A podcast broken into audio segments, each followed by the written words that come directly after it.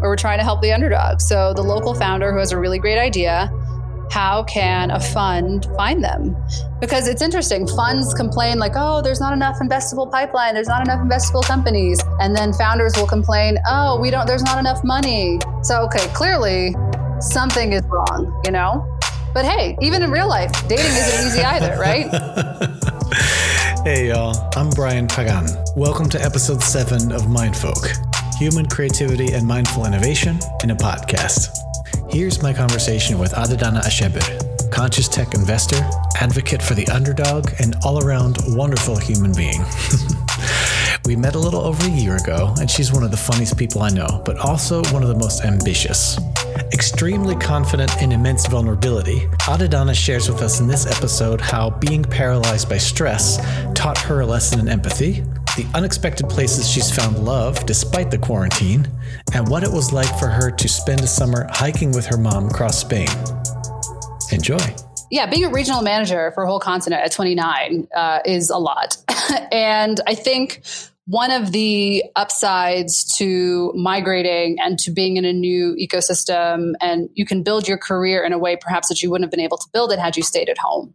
So it's classic immigrant tale, right?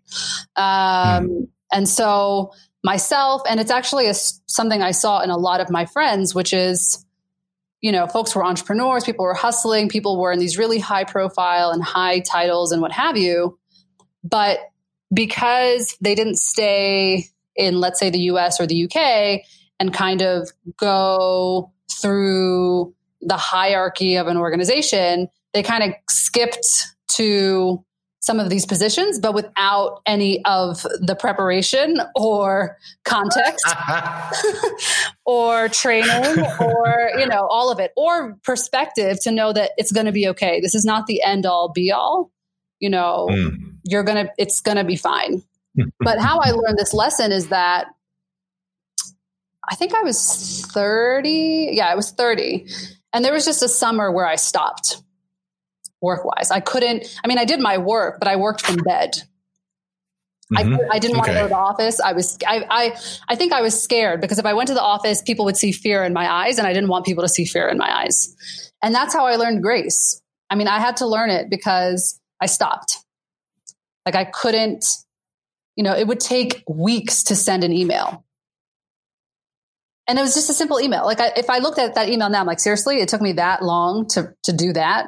and, you know, and we all have these tasks that you know we put off, and there's I think enough documentation about what procrastination means and what the real meaning behind it is. It's not it's not necessarily that you're lazy. It's not necessarily that you're not motivated. You know, there's usually some sort of underlying, you know, message behind that.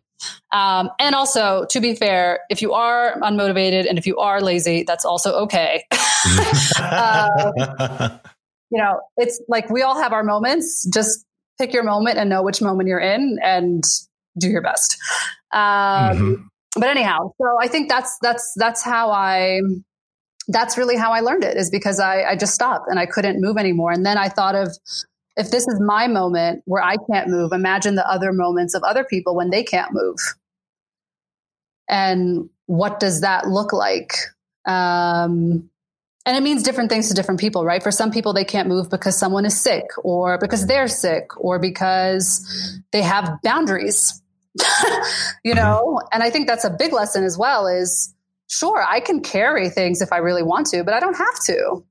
And really, the differences in some people is not so much about whether or not they can do it, it's will they or won't they?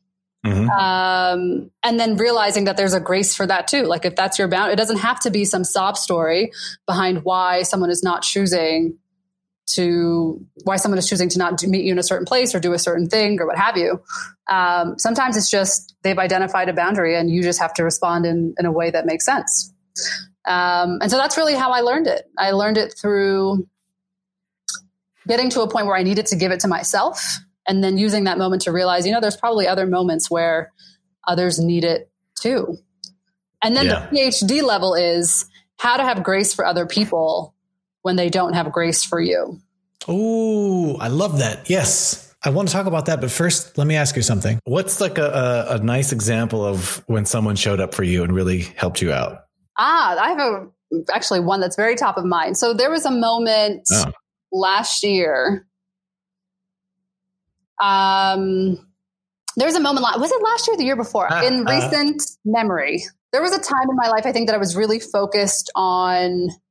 I think it expressed itself as looking for a relationship, but really, what I needed mm-hmm. were words of affirmation. And so I, you know, I've been single for a long time and, you know, rah, rah, rah, you're a lioness, like go for it, you know, all the like stuff that you're supposed to say to yourself like every day to like keep going. And really, I was like, that's all well and good. But at some point, like, I'm tired of the sound of my own voice. I would really like someone else to say that I'm awesome or that I'm amazing. Like, is that so wrong to want someone else to, to say that and to believe it? Mm. And so I was sharing this with a friend of mine. And I, I think I told him, I was like, I'm tired of the sound of my own voice. I'm tired of being my own booster. I'm tired of being my own cheerleader. Like at this point, I would just really like someone else to say it. And it's not because I don't believe it anymore, but because it's not really working anymore. um, and so he set a calendar reminder for every three weeks and it said appreciate Adedana. Beautiful. And so every three weeks, I would get a note about like, you're amazing, you're so great, you know, keep going, whatever it is, you know. Again, it, it expressed itself as the search, the pursuit of partnership, but really it was the heart of it was words for, of affirmation. And and he's not a partner, right? You know, in fact, he's dating someone, you know, he is in a relationship and he's a friend of mine. But what I needed was someone to just be a cheerleader for, I needed a break, you know, of being my own cheerleader. And I needed someone else to just do it for a little bit. Yes, that's such an important lesson. Love can come from anywhere. It doesn't have to be someone necessarily that we're romantically involved with, but it can be something else. Ask a single person in COVID, and they know this very well. yeah. How are you doing with like human contact, sort of physical contact with human beings? Um, well, how am I doing with it? um, I, yes, like I haven't been hugged since March. That being said, I don't actually, maybe there's in my subconscious or in my body, I feel it, but front of mind, I don't, I'm not really um, yeah, it's not a. I'm sure, like I might burst into tears, like the, the next time it does happen, whenever that day is. But in the meantime, yeah. it's not. It's not a pressing need. I think in this moment, I'm really focused on some of the conclusions that I've come to in this time. I think that is actually what is holding me, um, and I think that being held by the clarity that I've achieved in this time and the awareness I've achieved in this time and the health and nourishment I've achieved in this time, I think that is holding me. And that's why I'm not thinking about, you know, oh, I haven't been hugged because I'm being held in a very different way now compared to mm-hmm. before COVID. What's the awareness that's holding you? Realizing that I've been molded by fire for a lot of mm-hmm. my life, you know, and the pressure to get into a good school and and we talked about that earlier and, and then getting there and not being good enough or not being as good as everybody else and and I think what I'm looking for now is I want to be in I'm, I do not want fire. I don't want the fire that burns me. I want the fire that illuminates me and keeps me warm. and I want to be molded in the future by intention and by direction and by care. And that is what I'm looking for at work. That is what I'm looking for in dating. That is what I'm looking for in life and what I'm looking for in terms of pursuing, you know, all my writing ideas. You know, I'm seeking intention, direction, and care. And so I think one of the reasons I don't care about hugs right now is because, you know, I'm taking a bunch of workshops um, on writing, whether it's comedy writing or script writing or theater writing. Um, I signed up for an acting class, which I would have never imagined I would do. Um, but yes. Pro, tip, if you get Brian's book, that's one of his suggestions on how to build empathy. um, and realizing that, yeah, you know, the last time I felt alive or really, really happy was high school theater. And then I got away from that because I went to a school where people like went to Juilliard for the summer, like just for fun. And then mm. like you don't, you don't get into the shows. And so I think in a weird way, COVID has given me the opportunity, especially because everything is virtual and all these resources that would normally be inaccessible are now coming to you. it's allowed me to kind of go back to things that I really care about. So I'm taking improv classes. And I was 15 years ago when I was a freshman in college, I was too scared to audition. And so, literally 15 years later, I'm finally doing the thing I was too scared to do. Congratulations. It's beautiful. Thank you. So, I think that's the reason that when you answered that, when you asked the touch question, it, it was, I haven't really thought about it. Uh, to my to my credit, I'm really good at working with what's in front of me. I don't want to discount that. But but another part of it is that I think my relentless and focused pursuit of the things that I care about and are interesting and the things I'm now open with myself that I'm interested in, that is holding me right now. And that that's a good enough hug. That's a great hug. Like to finally get to where I want to go or own up to that is enough for right now. Beautiful. Being open with yourself as to what you're interested in. That's profound. How does your faith factor into that? So, I guess the backstory is that my family is Ethiopian Orthodox. And that means a lot. Of, I mean, that means a lot, I guess. like, if you ask me, like, so what is it that you believe? It's like, well, uh, it's, uh, it's, it's one of the oldest churches in the world. Let's start there. Um, in terms of like the nuts and bolts of it, I could not tell you. Don't ask me for a parable. I can't help you. but what I can say is that I think over time, my faith, my faith has strengthened after moments of it not being strong at all. um, and I think I do aspects to the faith that actually help in other areas of my life. So one of the things that we are known for as Ethiopian Orthodox Christians is that you are fasting all the time. Oh. Like 70, 80% of the year is like a fasting day. So Wednesdays and Fridays, no meat, no dairy. Easter is 55 days for us, not 40. There's two weeks in August for Mary. There's like five weeks between mid November and Ethiopian Christmas, which is uh, January 7th. There's a bunch of other ones I haven't even mentioned. I don't even know them. like, you know what I mean? Like, yeah. there's a lot of it. And so fasting for us is not necessarily not eating, although you could do that. Uh, it just it means no meat and no dairy, mm. no animal products. Um, and so I do that on Wednesdays and Fridays. Um, and I think what that added to me for, to my life, which I didn't realize, was it was adding discipline. Mm. Um, and there was actually an interesting tweet about that somebody in my professional network sent about she finds that in her network, the people that fast religiously are having a much easier time of social distancing and COVID because they're used to foregoing and they're used to lack or they're used to wanting something perhaps, but knowing it's not an option and just dealing with it. Makes and sense. I thought, who'd have thought this whole time I was being prepared for a pandemic? Who knew? um, so yeah, I guess, and I think adding discipline to my life has been a has been a big one. Um, and I think the biggest faith related thing that has come up of late was last year I did the Camino Santiago with my mom. Oh, cool. Yeah. Yeah. And so, for those who are not aware of the Camino Santiago, it's one of the three uh, most important pilgrimages in Western Catholicism. And granted, we are not Western nor Catholic, but um, I became aware of it when I studied abroad in Spain. Um, ooh, when was that? 14 years ago, my freshman summer. And I think we had met people doing the Camino, or it was that time of year. It was a summertime, so people were kind of doing that whole thing. And I, I remember in that moment deciding one day I'm going to do it. But I never thought about when that would actually happen. And then years later, I actually, in my mind, I wanted to write a movie about a woman who does it with her mother and her aunt. Oh, cool. And it would kind of be loosely on based on my like family life uh, very loosely. So if this movie does come out, none of this is true. Okay, just ah, letting disclaimer.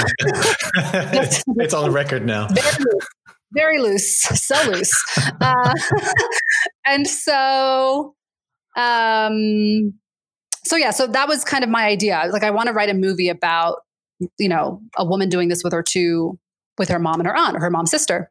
And I think in a way, maybe in my mind, it was because I didn't know or didn't think it was going to happen in real life. And then I went to Spain uh, September 2018. and I met with the person who was my couch surfing host when I was in Spain in 2011. And we went to a coffee shop, we caught up on life and what have you. And I told, we were talking about the Camino for whatever reason it came up. I think he was recommending a book about it. And I mentioned offhand, like, yeah, I've always wanted to do it. And he said, so do it. I was like, oh, it's so simple. um, and and I think Nike has really caught on to a very catch like whoever decided just do it well, should be paid in perpetuity. Mm-hmm. I mean, that is the smartest line, really, one of the smartest lines for any company of any sector. And so it was in that coffee shop that day that I decided I'm going to do the Camino next year with my mom, with my aunt. And so I went, uh, my aunt didn't end up joining us, but it was my mother and myself. Um, and I think in my own, in its own way, that was probably for the best. And so we had 12 days together, five days of walking, 111 kilometers. And it was just her and I. And we talked every day. And I asked her all the questions I wanted to ask her.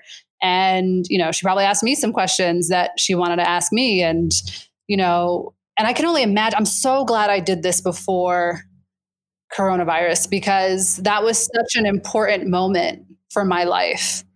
Um, not only you know, spending time with my mom, but also some of the like aha moments that kind of came up after. Um, and the mantras that I think I live by now as a result. Um, and so now that I'm and people are still doing the Camino, people have done it this year, but you know, there's masks, and I'm like, oh, I cannot. I'm, you know, I'm so glad. I'm so so glad. I'm so grateful um, there's two things I'm really grateful for. I'm grateful I had my 10 year college reunion last year, and I'm grateful I did the Camino before all of this kicked off because both of those events were so important. And I'm really, really grateful that I was able to do both. Um, and so this was, I know I've winded away from the question, but um, yeah, I think faith, faith for me is less dogmatic or less about dogma um, and more about I don't know. I just think my relationship with God and talking to God and you know, people look at you crazy when they say, like you say, like God talks back or you hear God. Uh, but I've just owned up to it. um, I listen when I'm spoken to. Um, and I think that's been a part of the magic in my life. I love that story and how you owned up to your relationship with your own faith. It feels to me like another example of you giving yourself compassion. And I'm reminded about what you said earlier of this PhD level empathy being when you can have grace for others who don't have grace for you. So I'm curious to hear what you think about this because as a person of color, born on colonized land, I struggle with understanding how to apply that PhD empathy to things like things like social justice or race. So coming from a place of empathy, what do you think is the biggest thing preventing humankind from healing these kinds of collective trauma? Ooh, Brian, this is a whole other episode. Um, but I would say, I would say, not knowing the full, total, unadulterated history and being taught. I mean, some of these textbooks, if you look at some of these textbooks, like, yeah. And then these Africans came over. I'm like, no, no, no, no. no. so I think it's honestly the fact that people don't know really critical pieces of history and just how murderous, just how heinous, just how terrorist people were. You know and and and what that did to communities and to families and you know everyone's like wait what do you mean? Like how did neighborhoods become this way? Or why is this highway going through this town? Or like you know the wealth income gap. But like no it's just people don't try hard enough. It's like whoa okay we there's if you're learning different history and you're learning a history that is not um that if we're not agreeing on the same story and if that story has been watered down a lot of what happens now makes sense. For example, and this is not something that I realized was odd until I left the US and until friends of mine from other countries brought it up, but they said, Do you really pledge allegiance to the flag every day? And I said, Yeah. I mean, yeah, you know, it's like it takes 15 seconds, you know, pledge allegiance, that, you know, raise your hand, whatever. You know, it comes on the PA or on the TV, depending on what kind of school you go to. You know, I didn't think anything of it. Like, of course. And then I'm realizing, wait a second. And that's the thing. It's like you don't know sometimes. You don't know sometimes until you meet other people, like how strange, like some of our idiosyncrasies are. Um, I think also a lot of Americans don't know they have a foot on their neck. I think there we have normalized hardship because that's supposed to be the dream. I think we've normalized going bankrupt because of healthcare costs. Yeah. You know, France has everything it has because I can't remember what the quote is. I'm paraphrasing it lightly, which is, you know, the French are ungovernable and that's why they have everything they have. Hmm. You know, they light things on fire every summer. Wow. No wonder. Yeah. you know, and I don't think, and I honestly don't, and it's interesting. I don't, one of the biggest differences I'm thinking of how, or I see on social media about how Americans are relating to their country is that I'm starting to see Americans tweet about their country the way I have seen Kenyans tweet about Kenyan government and Nigerians tweet about their government in the last few years, which is our leaders hate us. Mm. Our leaders despise us. Um, and I've never seen that explicitly said before. Now, people maybe said this in group chats, but uh, but on social media to say, you know, explicitly, our leaders despise us. Mm-hmm. That to me is that's new. I mean, I also joined Twitter late compared to my colleagues uh, of my generation, but right, yeah. that's I'm not, you know to see it articulated in a very similar way to me is very it's very interesting. Yeah, um, I think people are getting hip to the game that things are not supposed to be this hard and that having a foot on your neck and still making it is not something that's great, but it's not necessarily something to be glorifying or it's not it's not what it should be. And I, I, I, don't honestly know how many of our leaders in the US, and maybe you could extrapolate this to other places, like, do our leaders want us to be healthy and happy? do they care? Yeah, I don't know. I don't, I mean, I don't think, I don't think they do uh, you know, I mean, the way they're voting, yeah, health and happiness is not, you know, why do we have a five day work week? Really, out of seven days, five days you're supposed to work? That doesn't make sense. Five out of seven? Why? like, and that's not an American thing. Like other people do that too, but two weeks out of 52? Two yeah, weeks out of 52 on. to rest. What? Yeah. Like what what are we what are we what are we doing?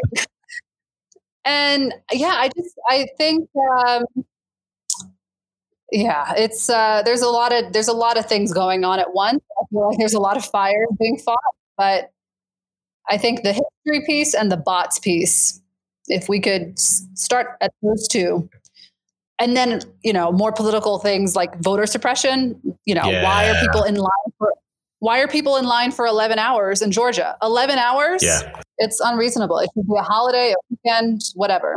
I'm curious how you see your work at Village Capital as like does that have anything to do with what you just said? Are you combating this with your work there or how does that work? Are they connected?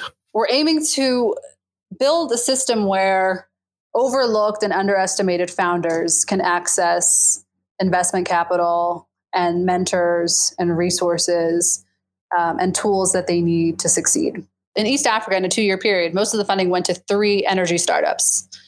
And wow. most of the funding in Africa goes to three countries. And one of our big talking or re- research bullet points that has, you know, it was the first interview I gave when I joined Village Capital. It was something that I will present on in a few weeks. It has like it has been the report but basically, that 90% of funding within a two year period of disclosed funding within a two year period went to startups with at least one foreign, non African co founder. We're, you know, rooting for the underdog or we're trying to help the underdog. So the local founder who has a really great idea, how can a fund find them? Because it's interesting. Funds complain like, oh, there's not enough investable pipeline, there's not enough investable companies. And then founders will complain, oh, we don't, there's not enough money. So, okay, clearly something yeah. is wrong, you know? But hey, even in real life, dating isn't easy either, right? So there you go. Are you the are y'all the Tinder of investment capital? We oh my god, we should put like that venture on venture capital. we're, the, the Tinder of investment capital. My comms person is going to kill me. you know what? I'm feeling good today, and I'm going to stand by that statement. there you go. Booyah. Booyah.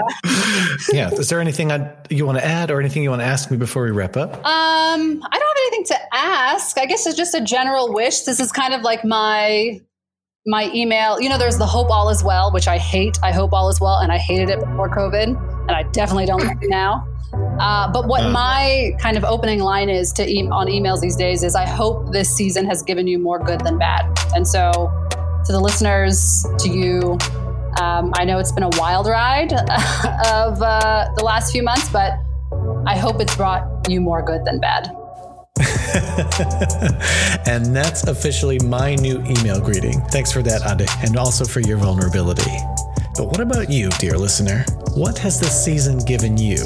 Leave me a voice message through our website, mindfolkpod.com, or get in touch on Twitter and Instagram via at mindfolkpod. Special thanks to Zubin Nayak for the transcription. And keep choosing love, dear one. Hey Brian, it's me, it's Debbie from justtomatch.com. Just trying to answer your question as what is the purpose of life? Well, actually, to be honest, my personal purpose of life is getting ready to meet my maker because one day I know he will return for me so I can meet him face to face and be with him forever. And I know this might sound weird, but when I had my God encounter about like 20 years ago, it just changed my life completely from the way I ate and drink, what I would read and wear, and of course, how I would look at life and my fellow human beings. And since He's the God of love, the one who gave His Son for us, I figured the only thing I need to do is to follow in His footsteps and to share His love wherever I go.